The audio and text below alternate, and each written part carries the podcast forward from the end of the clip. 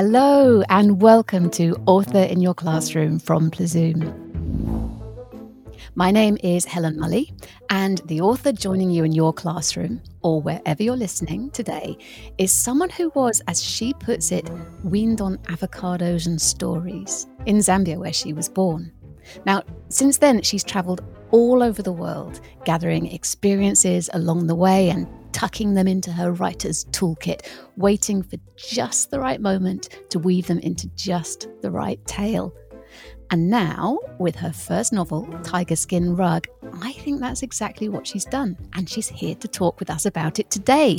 Joan Haigh, welcome to the podcast. Thank you. Hello, and hello to all the lovely listeners tuning in. It's wonderful to have you with us here today, Joan. I'm going to go back to that phrase, I think, because it's just so beautiful. Weaned on avocados and stories. Tell me a little bit about what that was like. Where where did the stories come from and, and just how good were the avocados? the avocados were excellent. And actually, we had a grove of um, avocado and mango trees in our garden growing up um, oh. in in Zambia in the copper belt. I was born up in the African bush in a little village. Um, but we moved when I was five to a mining town in the copper belt. So, two quite different experiences. And just surrounded by stories. My parents used to tell us stories um, every night. We were very lucky growing up that we had that. And my dad also used to croon to us on, on his guitar. So we had stories through song as well, which was lovely. But also just being surrounded by African tales and, and folklore, I think was really formative in my experience of of growing up and of writing. So was this storytelling pretty much in the oral tradition or were your parents reading published works to you as well? Both. So we didn't have as many books as as we might have had if we'd grown up in a different country that had more libraries and bookshops. But we were very lucky to have um, two very generous aunties who would send us books from Scotland out to the centre of, of Africa. And so we did have um, a, a, lovely collection of books. My mum was also a primary school teacher by training, so she'd gathered some some stories um, and, and books along the way. We also, my generous aunties also sent us um, a series called the Storyteller Books, which was a magazine that came with a cassette tape. So we would listen to that often and you could read along the story. Um, but many of the stories that I picked up, I'm talking just about folklore and oral histories and oral learning, learning about our family stories through round the dinner table conversations or bedtime stories. And I think some sometimes those are the best ones when you're growing up we had people around us, surrounded us, um, who would be able to tell us African stories. So Mike, who was um, our houseboy, he um, lived with us and helped around the house, and he would babysit us sometimes, and we would hear his stories of quite fantastical, quite unbelievable things. he would tell them as though they were true, and it would frighten us and delight us in equal measure. So a mixture.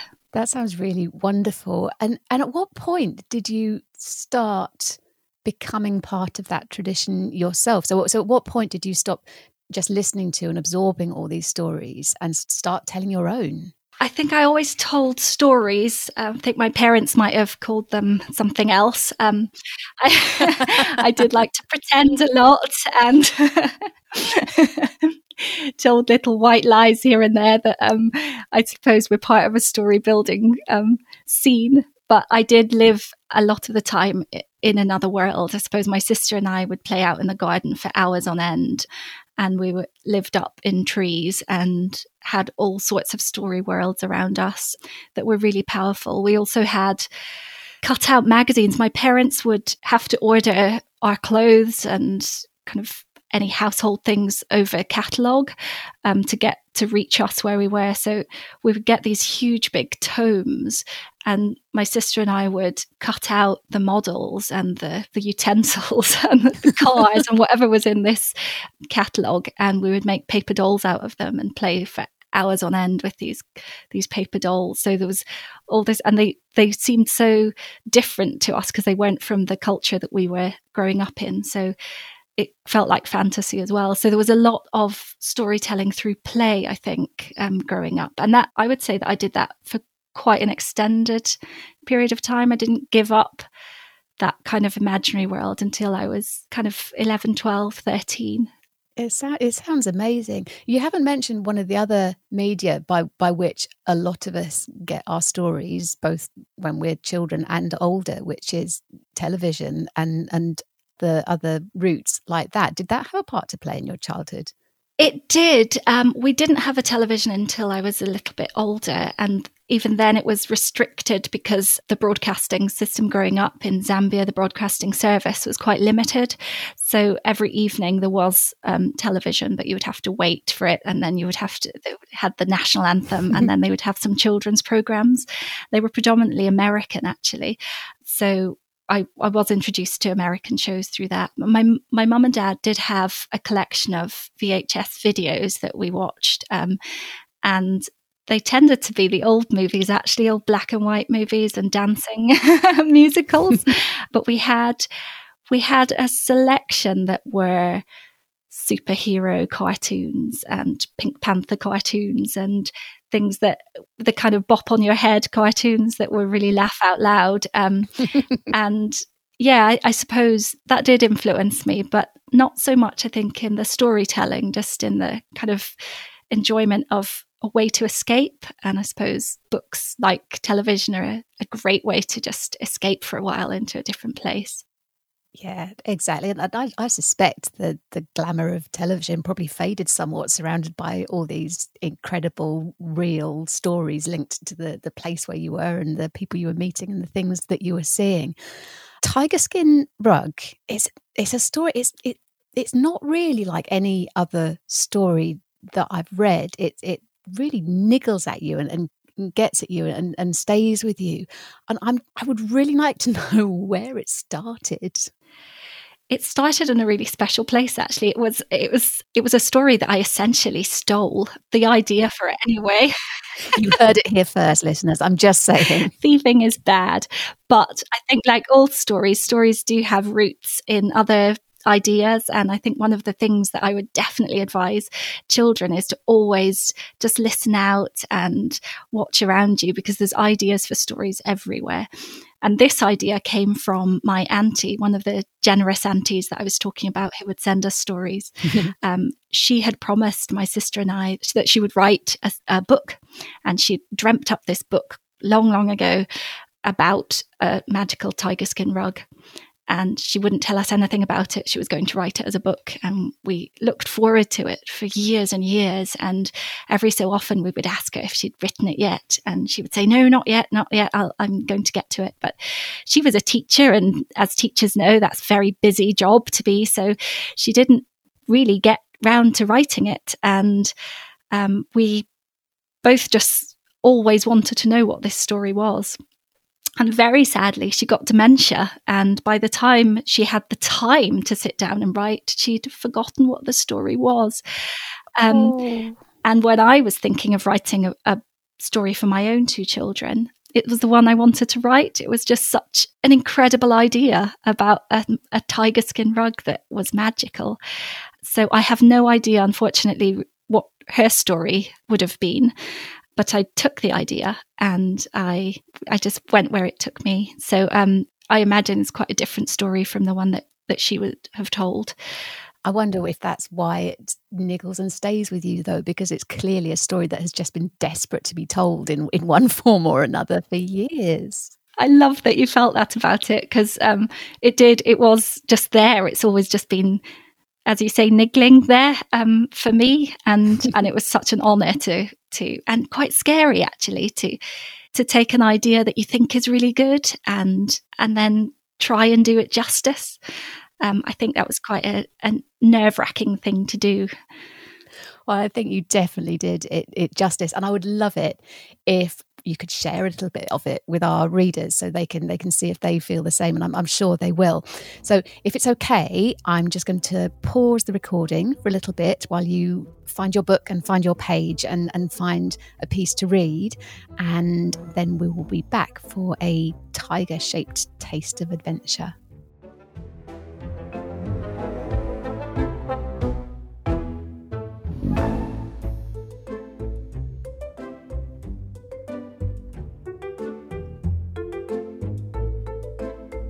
Welcome back to Author in Your Classroom with our guest today, Joan Haigh. Joan, you're going to read from your book, Tiger Skin Rug, for us now. Would you mind, please, just setting the scene a little first so our listeners have an idea of what's going on? Absolutely. So, the story of Tiger Skin Rug is the story of two little boys, um, Lal and Dilip, who come over from India to live in Scotland. And they come with their parents and their grandmother, who's called Naniji. And they come from a very modern apartment in India and move to a very cold, old stone grey house in Scotland. And they're very homesick they don't like this big old cold house. And on the very first day that they get there, Lal, who's the older brother, has a very creepy experience in the new house, and that doesn't help him to feel settled. The creepy experience is that he is in the drawing room with a tiger skin rug that happens to be left in the house and there's old there's other old things in the house. So there's ornaments and there's a television in that room. And he sees in the television a reflection of something moving behind him. And when he turns round there's nothing there except the tiger skin rug. And he finds that very very scary. And there's another few encounters with the rug where he sees it seeming to move or ripple. And he knows that his little brother Dilip spends time with the rug and he's a little bit worried about this rug and what it means, and he thinks that there's possibly a ghost in the house. Uh, one afternoon, he's frolicking around in the garden and he looks through the window. And Dilip, his little brother, is in the drawing room with the tiger skin rug, and he sees him bopping around and talking to the rug. And then he sees the rug start to morph, and it morphs into a real life size tiger. And Lala's terrified. He tears around the side of the house, bursts into the living room, into the drawing room where his brother is with this tiger, and he's there to rescue his little brother. The tiger was so big it was like the room shrank. It shifted from one side to the other on hefty paws. I pressed out my hand to Dilip, but couldn't take my eyes off the tiger. It turned and looked straight back at me. Its eyes, instead of glued in glass, were honey golden and blinking with life. I was so fixed on the tiger, I didn't notice until hearing the thud and click that Dilip had crept to the door and shut us in, actually shut us in with the tiger. Dilip, it's okay, Lal, it's, it's not what you think. I didn't know what I thought. He's my friend, he won't hurt you. Dilip's thin arm was at the tiger's mane, which was thick and glossy, and gave the cat a kingly look. Its jaw dropped in a yawn, revealing a rack of glinting teeth. My jaw dropped too, at seeing all those canines and carnassials, tools for seizing and shearing flesh. There were more teeth than I remembered. There was more of the whole thing than I imagined. Dilip was stroking it like it was the neighbourhood moggy. Come closer, Lal, Dilip said in a soft voice. I considered the invitation. The tiger had a faint, warm glow, what Naniji would call an aura, wavering around it. It didn't seem angry. Or hungry, but what did I know about that? Don't touch him, said Dilip. Just hold out your hand. Keep it still. Let him come to you. Don't scare the tiger. Scare the tiger? I did what I was told. Well, mostly. I held out my hand, but I couldn't stop it quaking. Before I knew what was happening, the tiger had leaned forward and was pressing its forehead against my palm. Like a current of electricity zipping between two poles, something wild and raw connected us. Something new and ancient, impossible and yet true. Despite everything, I felt suddenly calm. I breathed out. See? said Dilip, pulling me to sitting. The tiger spiraled down with a humph. Its nostrils flared. Its nose was moth shaped, I noticed. Dilip looked so little, and the tiger so. so real. We sat a while not speaking, as everything I knew about anything scrambled and recoded. How did it happen? I asked. How long have you known? And Dilip said it had all started when he needed somewhere to be alone, when he was missing India. Nobody came into the drawing room much because nobody liked seeing the rug. But he didn't think it was so bad, so he escaped here every so often. Then one day I started telling it stuff, he shrugged, and I saw that when I whispered, the tiger's skin looked all wavy. We both looked at the tiger. Lal, there's magic when I whisper, and the more I whisper, the more the magic makes the tiger come alive. I frowned. I knew there was no such thing as magic. I was nearly 12 after all. Magic was made up in stories. And yet, here we were. I touched the tawny fur of the tiger's neck. Weren't you frightened? I asked, thinking of the reflection in the TV that first day. A bit. Mostly that you wouldn't believe me. I tried to tell you. I know. There's something else, Lal. What? What is it? What else could there possibly be? Dilip took a deep breath. The tiger talks back to me. Oh, the shivery moment. That scene is so vivid. I, I think I was there in the room with the boys and, and the tiger for a moment there.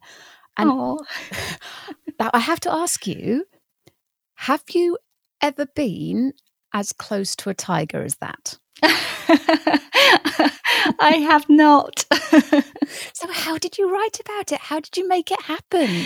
One of the things I did do actually as as part of research was go in and see tigers. Um, unfortunately, behind bars, and they are such such beautiful creatures. The closest comparison I can actually make to to the proximity and how I might write about it is my domestic cats, my two moggies that I have at home, um, and just imagining what would happen if they were a lot bigger than they are.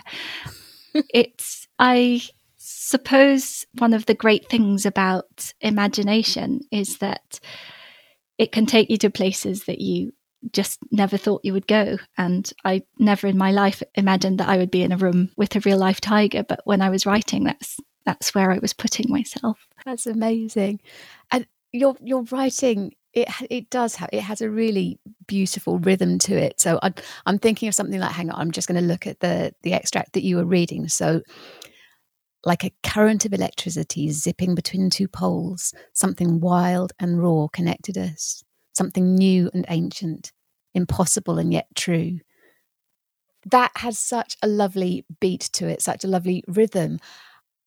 I suppose I'd like to know whether that's just how language flows out of you, if that's just naturally who Joan is when she writes, or if there's an element of of crafting, of refining, of of knocking it into shape to get it so so precise. It's a very good question, and I think the answer would have to be both those things. So I do think it's a, a super thing if you are doing creative writing just to let it flow and to let the words just fall onto the page. But I also think you need to return to those words then and to use some tricks of the trade to to tweak them and to make them sound just just the right way that you want them to sound. So some of the rules that we have for language um, and rhythm are really important to know because you can apply them to your writing, but not necessarily the first time you're writing, but it's very important what we call the editing process when you go back to your work and you retweak it and rework over it. And I think with respect to rhythm, that poetry really helps. And I was a huge fan of poetry when I was younger. Um, and I think poetry for children is really important. But growing up, I did dip into poetry quite a lot, and I still do. And I think it gives you a really good sense of of the lyrical and like you said of a beat that you can instill in yeah. writing that isn't necessarily poetry. Yeah absolutely. And i i know that when i'm writing something even if i'm just writing an email to a friend or a, a little a little book review or or anything i do find that if i read it out loud to myself, that's always the point at which I go, oh, do you know what? Actually, one fewer word here, or just a, a slightly different shape of the sentence there. That that's when I hear it. I think. I think definitely that's a great tip is reading out loud. And sometimes it feels a bit silly to read out loud to yourself. Um, I read sometimes to my cats and sometimes to a soft toy that happens to be there. I have a, a tiger mascot, um, um, and it doesn't feel quite so silly if you're if you're aiming it at something else. That's a really good piece of advice. Um, I wanted to ask you as well, just a little bit about plotting because there's there's quite a complicated plot, I would say, to this story. There's a, a mystery in there that needs unraveling, and, and it's right at the heart of everything. And I'm always intrigued to know how much of that is planned out before you start putting the words down? Do you know how the whole thing is going to go right from the start? Do you do it chunk by chunk? You, what, what's your method? Um, I would love to say that I have a method. I think a lot of writers do like to plot out. And with Tiger Skin Rug, I didn't really do that. Um, I didn't really want to know how it ended.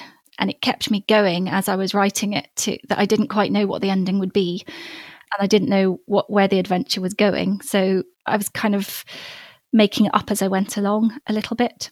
And it's that editorial process that I was talking about earlier where I went back over the story at the end and saw actually that bit doesn't really need to be there and there's oh there's a bit too many obstacles let's take that one out so i didn't plot that one and with the book that i'm writing just now the fiction, the next novel that I'm writing, I have plotted it um, out a little bit more. And I have to say, I'm now that I know what's going to happen in this next one, it's not quite as exciting to write because I know the ending. Um, so I'm hoping that maybe the ending might change as I go along again. Um, it might twist on you, you never know. turn into something that I wasn't expecting. Um, I think having said all that, it is quite a good idea to plan because having a basic beginning, middle, and end is is very useful. I think the beginning of a story is fantastic, and what a lot of people do is write a really, really brilliant beginning and then get stuck at that beginning and they don't know how to move away from it and how to move on. So from the beginning, having an idea of where the story is going to go is quite useful. I know when I was little, I've got I've got lots of diaries and and old jotter books that I used to start stories in, and I have the beginnings of lots of stories, but they never really went anywhere. And I think that's possibly because I didn't think it through and plan. So it's not to say that planning isn't a good thing to do. It's just that I'm I'm not terribly good at it. We're all learning all the time, Joan. That's absolutely fine. There was one other thing I wanted to ask you, which is a bit of advice that's thrown at writers quite often, especially young writers, I think. And that's the phrase, write about what you know. Now, I'm interested to know what you think about that because obviously you've drawn on landscapes and, and countries and, and places that you know, but your your characters are quite different from you and you know the the things they do are, are not the same as your experience So I mean how, how does that work with with the whole write what you know idea? I think writing what you know is a really good place to start. And I started, for example, having moved away from Zambia when I when I was young. I was very homesick for Zambia. We then moved to the South Pacific and then moved away again from there. So I was homesick again for for that. So I spent a lot of time, I think, acquainting myself with how to cope with being homesick. So on that level, I was writing very much just about a child who was homesick, and my character is a child who's homesick. And I think that's that is very important in terms of all the cultural references and the things that go around the character that I made that aren't my own culture. I think it's just important to do lots of research. And I think one of the great pieces of advice that I got when I was learning to tell stories at school was a teacher who just said, always keep your eyes open and always listen to the stories that are in the world around you and in the people around you. It's so much about just observing the little things that happen and remembering the little details that can really make make something quite rich and, and have a authenticity to it. So I think writing what you know is really very important. But I would also encourage people to step out of what, what they know. It would be quite dull for me, I think, if I was just to tell my own story or if I was just to listen to other people telling their own story. I think it's it's really important that we're brave enough to to walk in other people's shoes sometimes and see the world from different perspectives. And I try to do that in my writing while also being as true as I can to and respectful as I can to um, to the culture or or ideas that I'm drawing on. I think that is absolutely wonderful advice. I I love it, and the prospect of that is so exciting to me, and I hope it's exciting to our readers too. You're not going to believe this, but we're starting to run out of time. I, I don't know where it's gone. I, I did want to pause just for a moment and remind um, all the teachers and parents listening that we do produce a free resources pack to go with every episode of Author in Your Classroom so that young listeners can take what they hear from our guest and use it to inspire brilliant, professional, quality creative writing of their own. All the packs, including the one based on this conversation with Joan, can be downloaded from plazoom.com, and the details are in the episode notes. So, Joan, I'm just going to pause the recording again for a moment while everybody makes sure they've bookmarked plazoom.com. And uh, then we'll be back for just a couple more last questions before we say goodbye.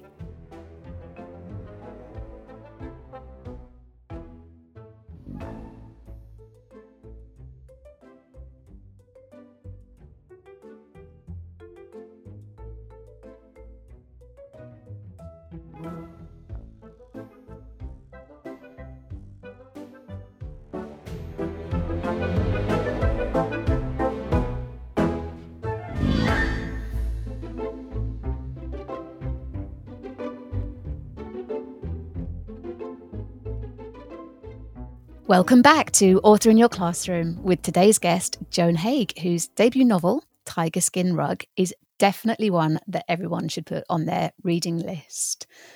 As I just said, Joan, Tiger Skin Rug is your first published novel. Does writing feel different now that you've got a book in the bookshops and you're being asked to incredibly important things like this podcast? it does feel different. It feels brilliant. It's it's such a lucky position to be in to have a, a story out in the world that can be it's in a format that can be shared with with lots of lots of people and lots of children and yes. i think possibly writing now um, i feel a slight pressure to to tell a story that's that's good enough really um, that's all my own idea and that's that's going to do the same going to reach children and and make them think about the world and just give them a form of of escape i suppose. Um, the book that i'm working on currently is is a non-fiction. Um, so i'm i'm co-authoring it with an author called joan lennon and it's quite a different way to write um, from fiction, but I'm trying to bring some of the the fun and entertaining and the, the rhythm that we talked about into into nonfiction as well. Yeah. Um, and I don't think, in lots of ways, it's very different way to write, but in some ways, it's just a joy knowing that these words that I am putting on the page will be will be shared and i think that's that hasn't changed really i think before when I was writing my first novel, I didn't know that it was going to be shared. And now I do know that my words can be shared. And I think that's quite exciting. I think stories demand to be shared, don't they? And that's why I think it's it's so brilliant when schools are able to share the stories that they're pupils write with each other. So, you know, maybe year six will go in and share their stories with the year two class or, or, or vice versa, or even take them out into the community and share them there. I, I just think if, if you've got a really good story to tell, it, it, it wants to be told everywhere. So it's marvelous that Tiger Skin Rug can be shared so widely. Absolutely. I completely agree. And I think even taking a story and telling it to your parents or carers or whoever's at home, or taking it to your teacher and, and saying, you know, you've written something of your own that you would like to share is it's quite a nerve nerve wracking thing to do sometimes because it's a little bit of yourself yeah. that you're showing and giving to somebody else. But it's so powerful. And I think, as you say, stories are meant to to be shared. They are, and they don't have to be big epic tales either, do they? I think sometimes you can think, well, my story is so small and and and ordinary, but it still wants to be shared, and it's still a joy to to tell it to somebody else, and then perhaps have them tell it to somebody else. Yeah, and listening to stories is the same. I think children at school are lucky because they get yeah. their teachers tell them stories, but it's also worth just remembering that there's stories in your family that you might not know about and they're quite ordinary stories about family life that some of those ones are the most extraordinary um, because they'll mean something to you and so i would definitely ask people around you to tell you stories about about them because you'll get ideas and you'll learn so much from do, from listening I think that is superb advice and, and something that everyone listening can do. And if you if you do, listeners, then drop us a line, tell us about it, tell us the stories that you found out. We'd, we'd love to hear them. Joan, I'm afraid that is about all the time we've got to talk today. Like I say, I can't believe how quickly it's gone. I know that everyone who, like me, has already finished Tiger Skin Rug will be looking forward so much to whatever you come up next. Your non-fiction book for sure, but also that difficult second album that's that's flourishing inside you. I, I know it's going to come and it's going to be amazing, and we can't wait. It's been such a pleasure having you on Author in Your Classroom. Thank you so much. Thank you. Thanks. It's been a joy. And thank you too to all our listeners. I hope you've enjoyed hearing from Joan as much as I have. We'll be back soon with another brilliant guest. But until then, keep reading, keep writing, and keep making time to dream. Goodbye.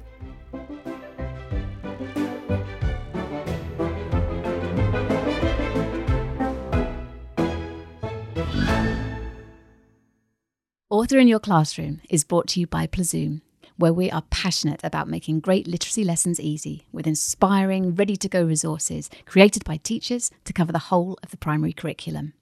So, whether you're a teacher desperate for SATs revision that pupils will actually enjoy, a parent just as baffled by fronted adverbials as your child, or anyone looking for fun ways to keep children reading and writing during the summer holidays, we've got hundreds of brilliant ideas to explore.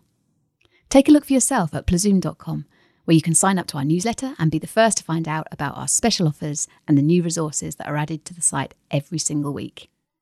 Every episode of Author in Your Classroom is packed with writing advice and inspiration from some of the world's best loved children's writers. Plus, there are free activities and worksheets based on each author's work to spark children's imagination on plazoom.com. Just check the episode notes for links and more. You can subscribe for free wherever you get your podcasts. We want to reach as many pupils in as many classrooms as possible, so please do give us a rating or a review, but above all, tell your colleagues about us and help spread the word. We know that a love of reading opens doors, not just to success at school and beyond, but to a lifetime of excitement, adventure, and discovery. Let us help you make it happen with Author in Your Classroom and Plazoom.